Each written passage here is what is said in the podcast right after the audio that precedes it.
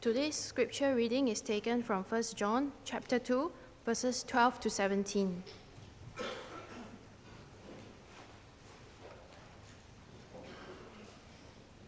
I am writing to you, little children, because your sins are forgiven for his name's sake.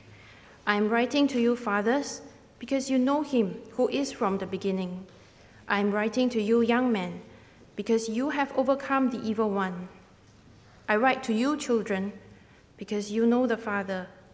I write to you, fathers, because you know him who is from the beginning. I write to you, young men, because you are strong, and the word of God abides in you, and you have overcome the evil one. Do not love the world. Verse 15. Do not love the world or the things in the world. If anyone loves the world, the love of the Father is not in him. For all that is in the world, the desires of the flesh and the desires of the eyes and pride of life is not from the Father, but is from the world. And the world is passing away along with its desires, but whoever does the will of God abides forever. This is the word of God. Thank you, Cecilia, for reading God's word for us. Good morning, beloved brothers and sisters in Christ. Before we start, let us pray for God to help us receive His word. Father God, we thank you for your love for us. We thank you for the Bible, which revealed Jesus Christ, who is the perfect expression of your love for us. You sent Jesus Christ to die on the cross for the forgiveness of our sins, so that through faith in Him, we can know the blessings of abundant eternal life. We ask you, our loving Father, that today you open our eyes to see the wonderful, delightful things in your word, so that by seeing, we believe.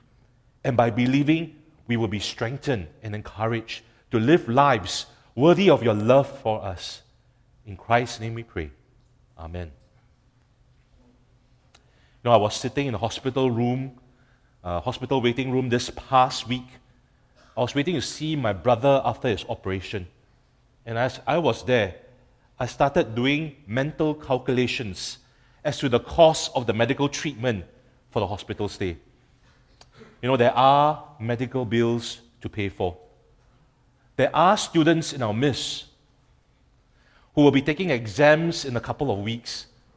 You are waiting for the church service to be over before heading back to study. There are exams to take. There are couples in our midst who have to provide for both their young children and for their aging parents. Money is needed to pay for expenses. There are seniors in our midst who worry about whether their savings are enough in the light of economic inflation. There are pressures to ensure that there are enough finances left for them. So, my friends, when we hear sermons on loving God and not loving the world, sometimes the message seems to us to be once removed from the real world and not quite relatable. For there are bills, exams, expenses, and inflation that we have to deal with. So there I was in the hospital waiting room thinking about today's sermon, believers and the world. And I must confess, I was thinking about similar, thinking similar thoughts as I was considering 1 John chapter 2 verse 12 to 17. Now in my mind, thankfully I wasn't verbalizing it, but in my mind I was thinking, yes, we should love God and not love the world. Right, this is something all believers can say amen to. But why should we do it? And how practically would this look like? Because in this world, we as believers, we still face the real pressures of medical bills, exams, having to provide for our children and our parents, and to deal with the ever increasing inflation. We know as believers, we should love the Father and not love the world. Why should we do this? How can this practically look like in our lives? How would this look like as a church when we live this way? The Apostle John addresses these questions for us today in 1 John chapter 2, verses 12 to 17. So turn with me to 1 John chapter 2, verses 12 to 17. And you keep your finger on this text as we look, look at today's scripture text. But before we jump to the passage, let's recall what John has written to his beloved church so far. John told us in his prologue, in his introduction, that Jesus Christ is the Word of life who became flesh. And we build our fellowship by proclaiming the Word of life to one another. He also reminded us that God is light. We are to walk in light by confessing our sins and trusting in Christ, and that God is faithful and just to forgive us and will bring us into fellowship with Him and with one another. John then wrote that Jesus Christ is our advocate and the propitiation for our sins. We are to receive the help God sends and to respond as a result in Christ like living. Finally, Sam challenged us last Sunday with the convicting question Would we respond to God's love and grace for us by choosing to love all our spiritual brothers and sisters? You know, though I was not here during the service, I did read Sam's manuscript as he was preparing the message. You know, Sam, unlike some of the rest of us, I won't mention who we are, he prepares his message really early. Okay? And he demonstrates humility and the teachable spirit by sending his draft to all the pastors for a look. And there I was reading his manuscript, and I was shifting uncomfortably in my chair as I read what Sam wrote. I was challenged and convicted. And my friends, that was John's intention as well. Do you remember what John intended to do in this letter, in the letter of 1 John? He wrote 1 John with two intentions in mind.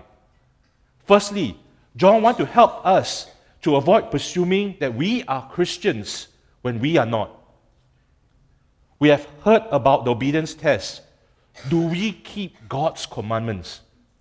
And we saw the love test last week. Do we love our brothers and sisters in Christ? And chapter 2, verse 11, concluded that section which Sam preached. In that verse, John gave the contrast between light and darkness and how this was shown in keeping the commandments that believers must love one another. What this means is this loving our fellow believer in the church gives proof that we are walking in the light. Were you similar, similarly challenged last week to love our brother and sister in Christ in GBC? You know, sometimes I joke with the pastoral staff. Sometimes there are people best loved at a distance. Okay, but that is not what the text tells us to do.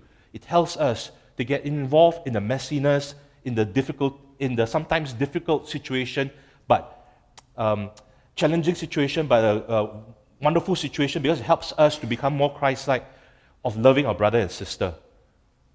So, are you feeling convicted and uncomfortable? It's in the midst of this that John now brings us comfort. Because 1 John chapter 2, verse 12 to 14, express John's second intent. He wants us to avoid uncertainty when we are indeed Christians.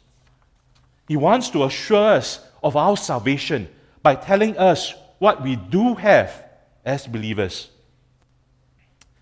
You know, one of the benefits that Singaporeans sometimes don't realize we have is that as Singapore citizens, we have MediShield and MediSave. And this is to help us pay our bills, our medical bills.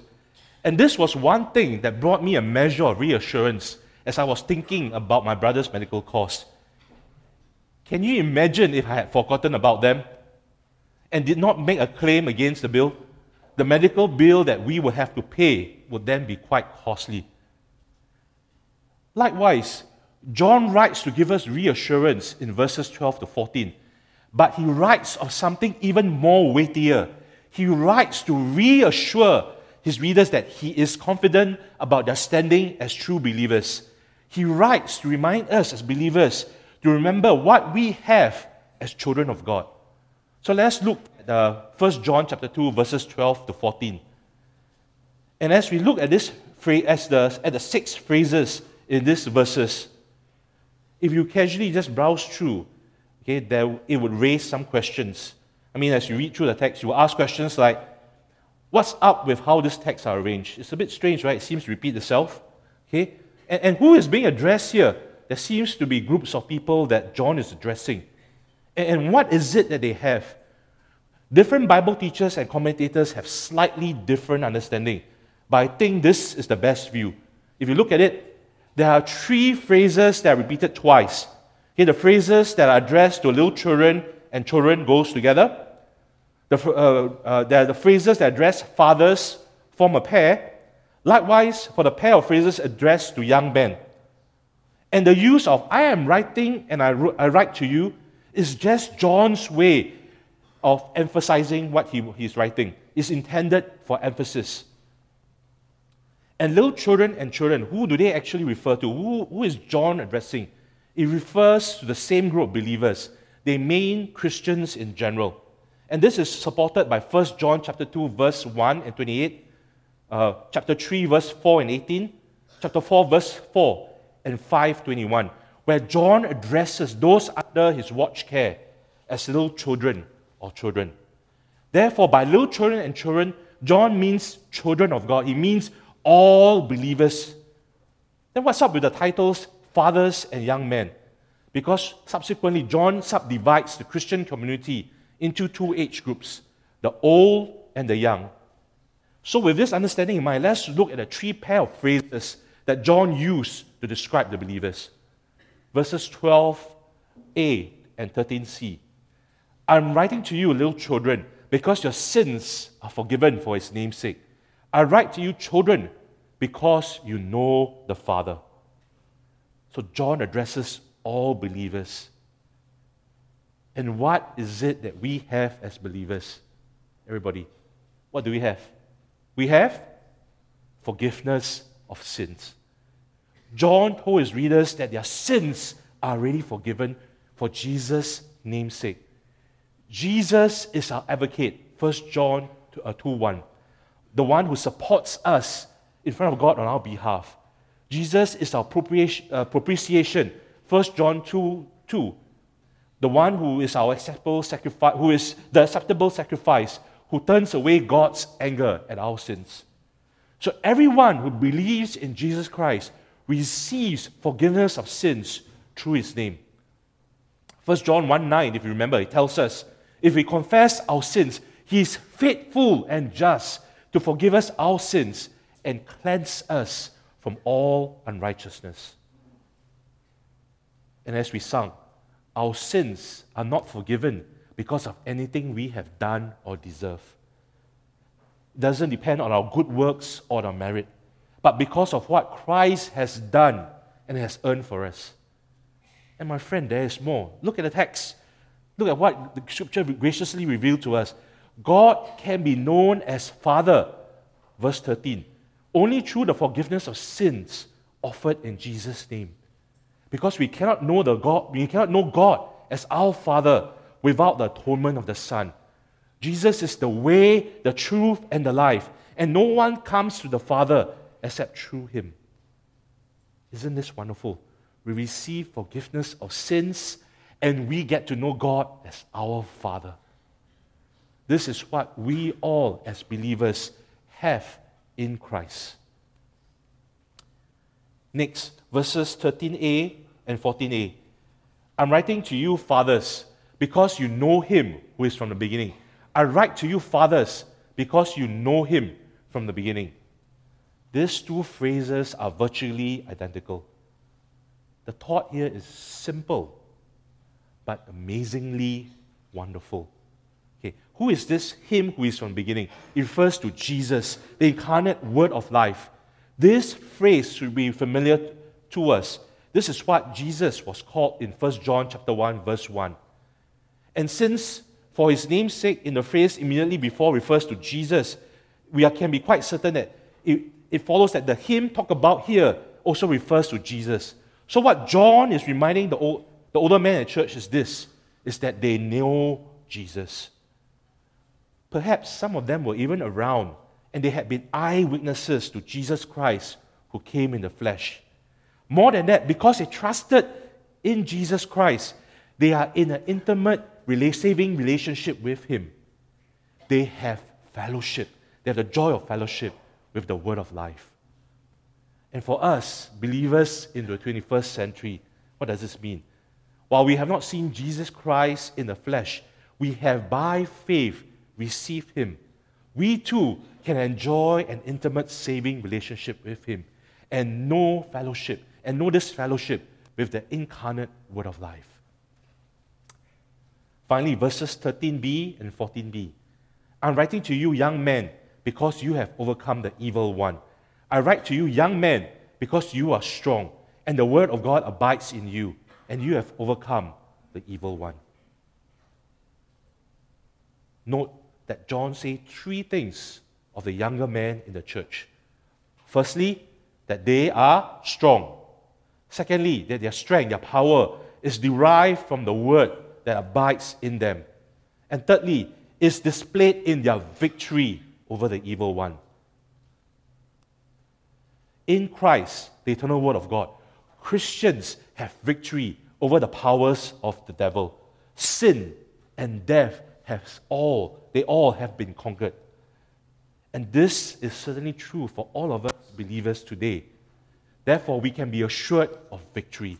For Jesus has overcome the world. We can take heart, for he is who is in us is greater than he who is in the world. Satan, called the ruler of the world, is a defeated foe. We can rest assured in it. We can take comfort in Christ conquering. We have victory over the evil one. So these are the things we can be certain of. As children of Father, believers, we can be assured of the forgiveness of sin, of fellowship with God, of victory over the evil one. And this is what we have as believers. These are love gifts from our loving Father God. Amazing stuff, isn't it? Amazing. And now I'm speaking to our, my non Christian friends who may be visiting with us today. If forgiveness of sins, fellowship with God, and victory over the evil one is what we desire, then I plead with you to consider the gospel that God is our loving Father whom we have rejected. We have chosen darkness over light. And yet, and yet, there is forgiveness of sins that is made available in Jesus' name. And your response? You need to place your trust in Jesus to save you from your sins. And if this is what you want to do, or you simply have questions about the gospel or Christianity in general, you can attend the Tuesday inquiry class, Tuesday inquiry group, or the Sunday seekers class. The details are in your ministry guide that's been is with you. But, or if you want to, you can talk to any one of us here at Grace Baptist Church after this service. Any one of the elders or the friend who brought you for a visit, you can speak to them. I'm sure we'd be glad to, to speak to you about, about these things. What about us Christians? What about us Christians? What applications are there for us? My friends, this is gospel in verses 12 to 14. It tells us that God has done for us in Christ what we cannot do on our own. God has given us what we cannot earn. What we need to learn to see is to see the grace of the gospel revealed in all of scriptures. What we call the indicatives of what God has done for us. Learn to discern the grace in the, in the Bible, in the scripture text before you. Delight in it. Do what the late Jerry Bridges wrote and made well known in Christian circles. You preach the gospel to yourself daily. As you read the Bible, note the grace in the text. Reflect on the gospel truths of Scripture. Know it deeply. Sing it heartily. Feel it passionately Give thanks for it constantly and live out the applications obediently.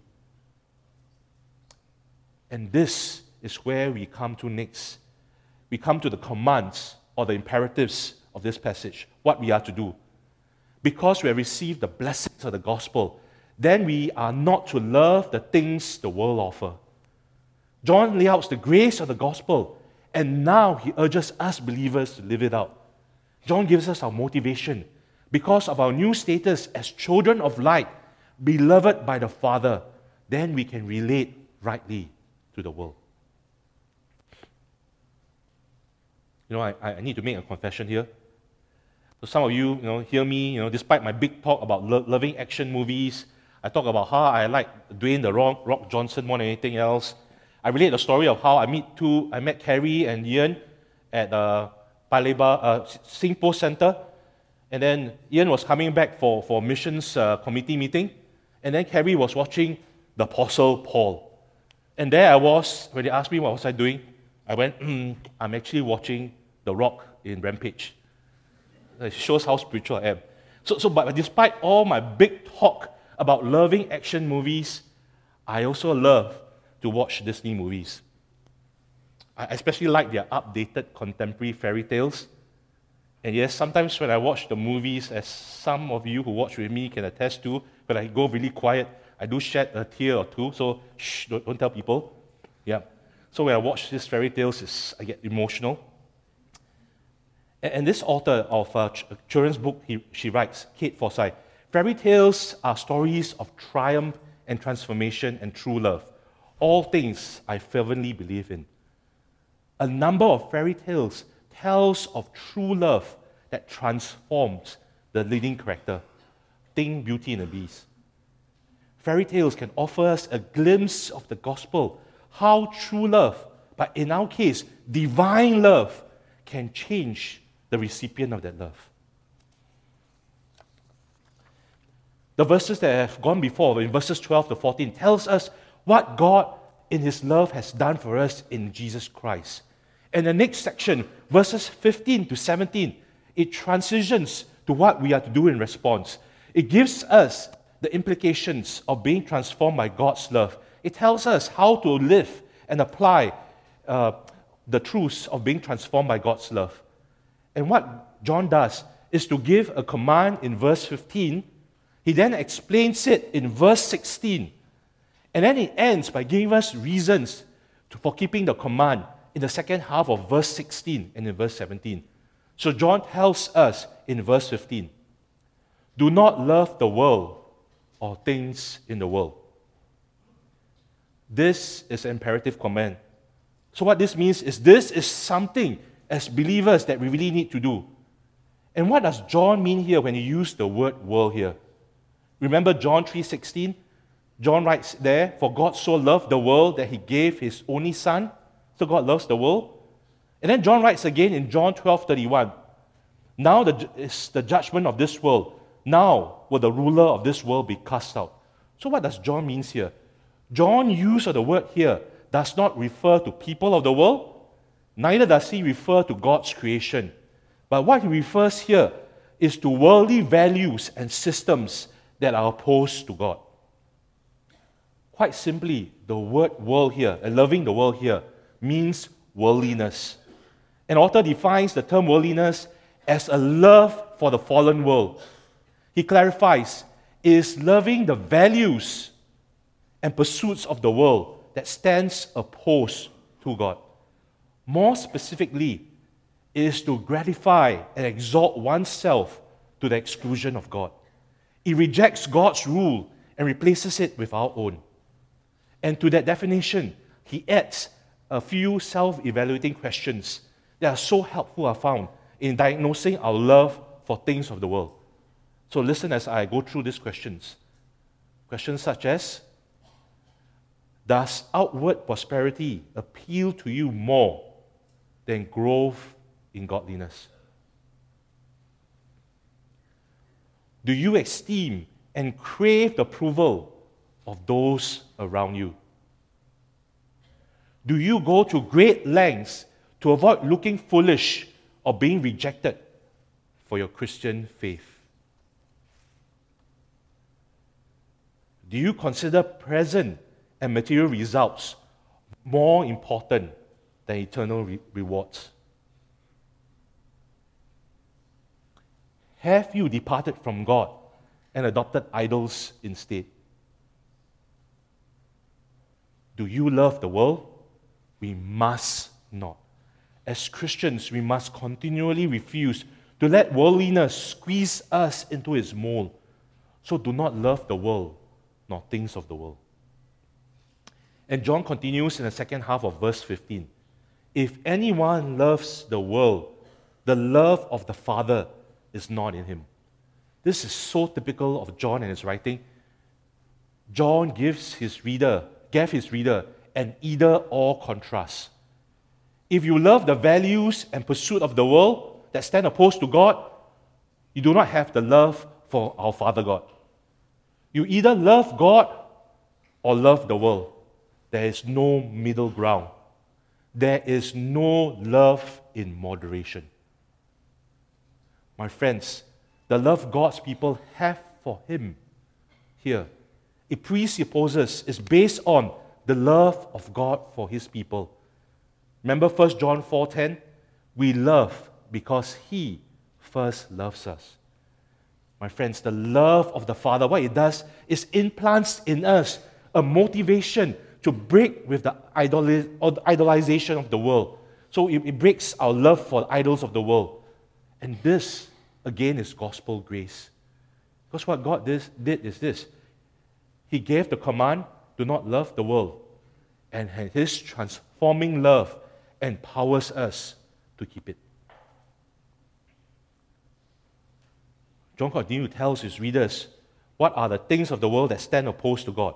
Verse 16 For all that is in the world, the desires of the flesh, the desires of the eyes, the pride in possessions, is not from the Father, but is from the world. What we see here is the unholy trinity of temptations, and they comprise desires of the flesh. This is a general category that refers to what the body craves for. It is what our sinful nature lusts after.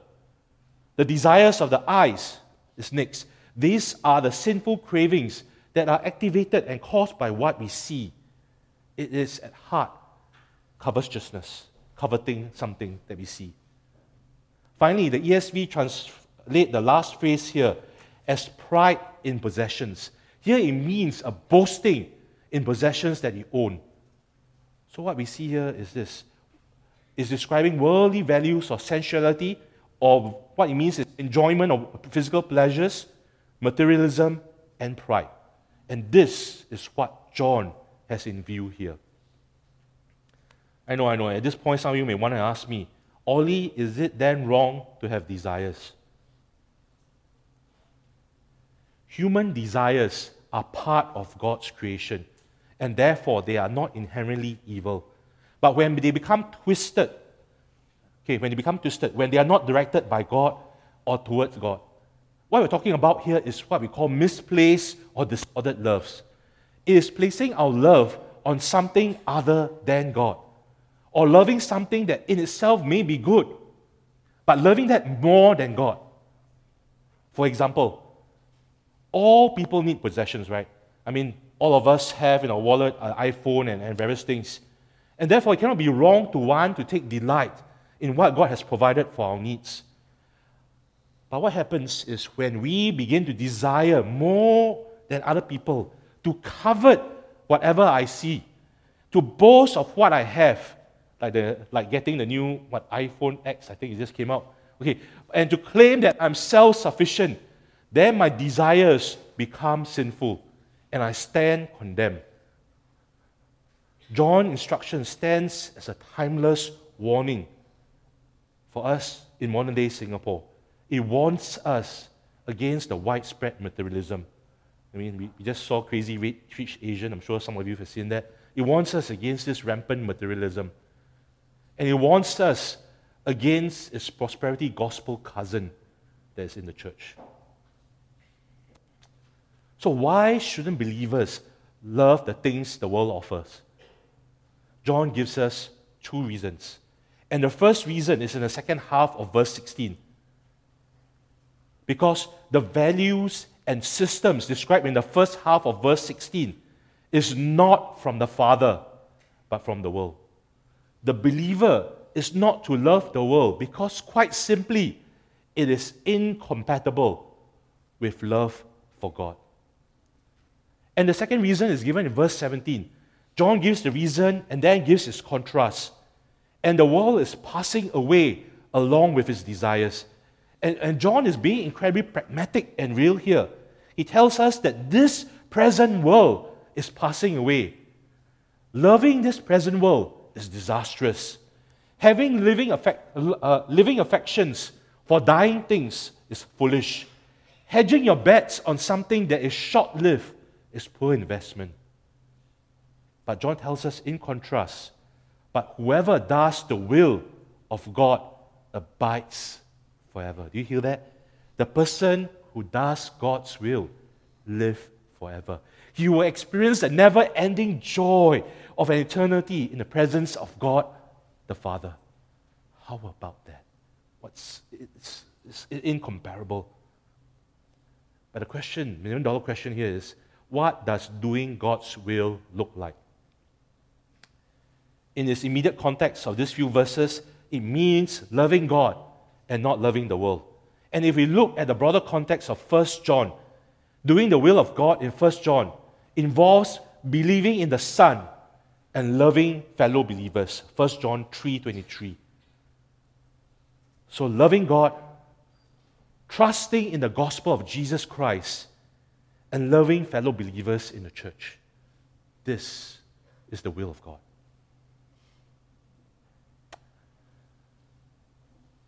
So, how then, at this point here, you know I'll get practical. How then can we love God and not love the world? What are some ways for us to think about, to consider? I suggest one way is as believers, we need to evaluate our lifestyle choices.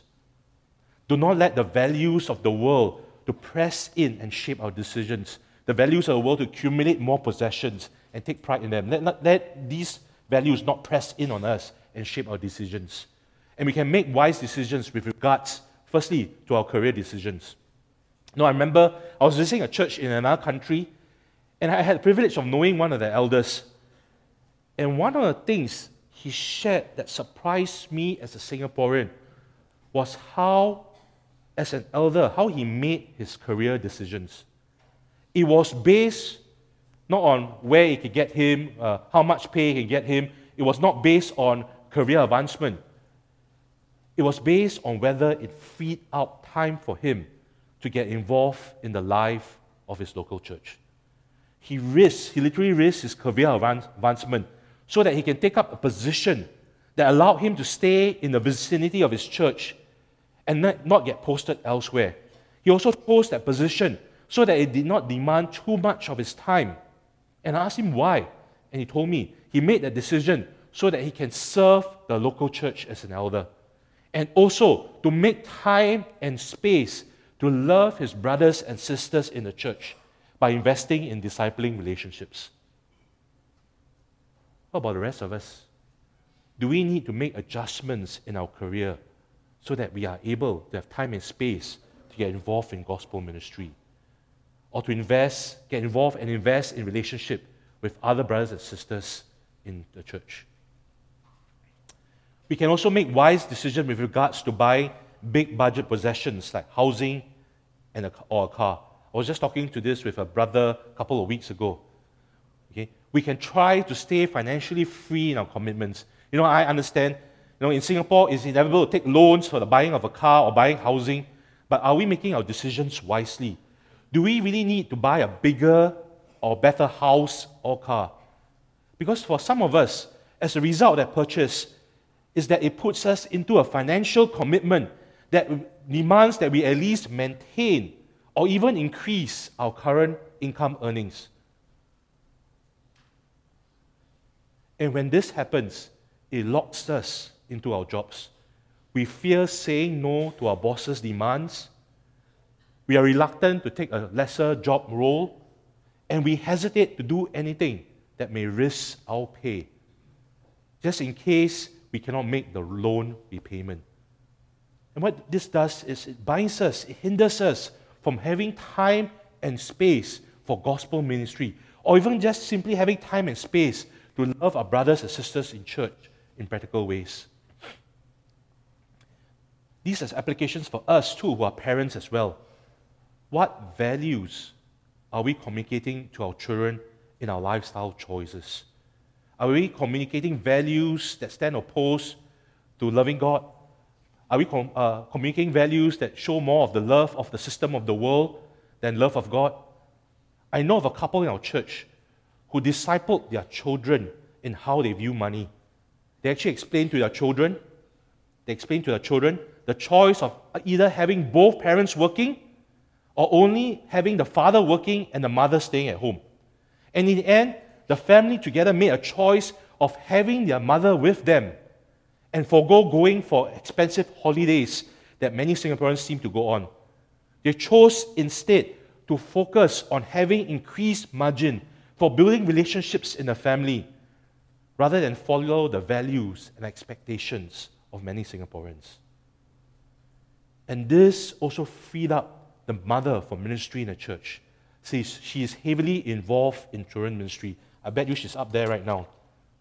So, so as parents, they model to their children what it means to not love the world and how to love and serve God and to love their fellow believers in their church. Another way we can apply John's command is not to let materialism creep into the life of the church. You know, we just had an elders retreat yesterday, and, and you know, having the elders and elder associates present was really encouraging.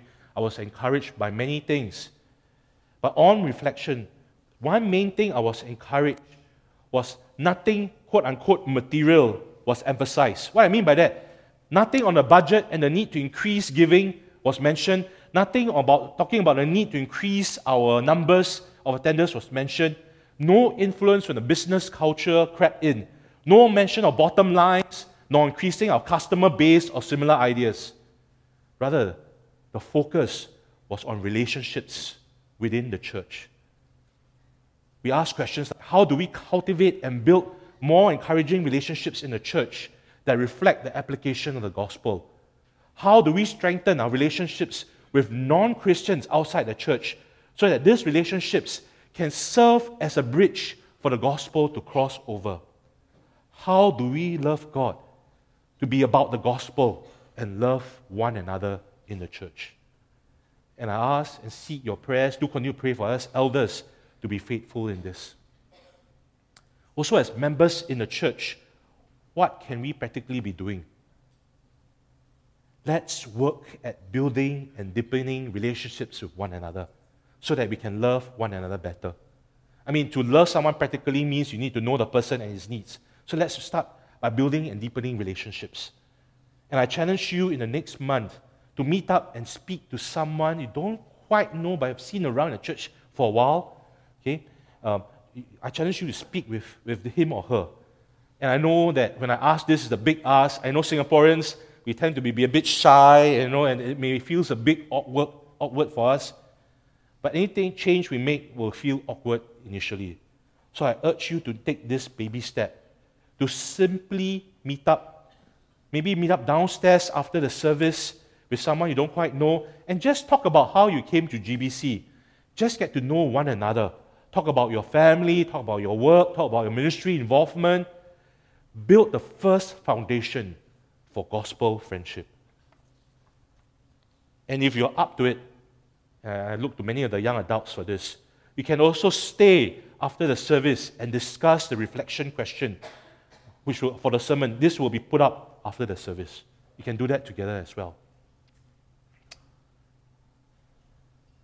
You know, we must admit that the world has great attraction. Every day it tugs at our hearts. This is why we need to be reminded of the gospel and what we are called to do. We need to be reminded of what we have as believers and what we are to do as a result. We need to remember that question posed long ago by Lord Jesus Christ.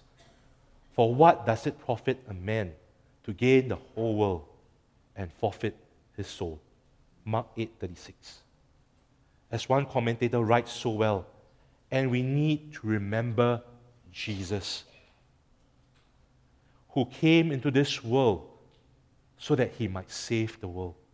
Yes, we need to remember him, to know that our lifelong battle with worldliness, with loving the world, cannot be won by sheer willpower or personal resolve, but only through replacing our love for the world with a love for someone far lovelier.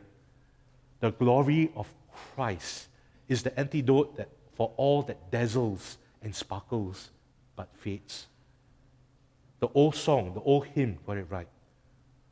Turn your eyes upon Jesus. Look full in his wonderful face, and the things of earth will grow strangely dim in the light of his glory and grace. So, my friends, hold fast to Christ. For you, he became temporal so that you might partake of eternity. Let us pray.